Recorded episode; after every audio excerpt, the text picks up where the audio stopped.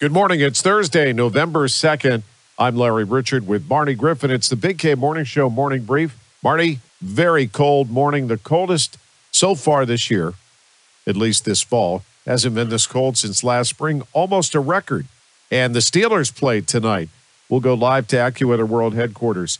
Plus, new poll numbers as the election looms. Oh, this is crazy. You got to hear this stuff, folks. Wild. And also, we're going to be joined by Bill Hillgrove it's KDKA Radio's birthday. The National Museum of Broadcasting has an important press conference today in Pittsburgh, and we'll explain. All coming up on the Big K Morning Show. Tell your smart speaker to play News Radio KDKA or download the free Audacy app.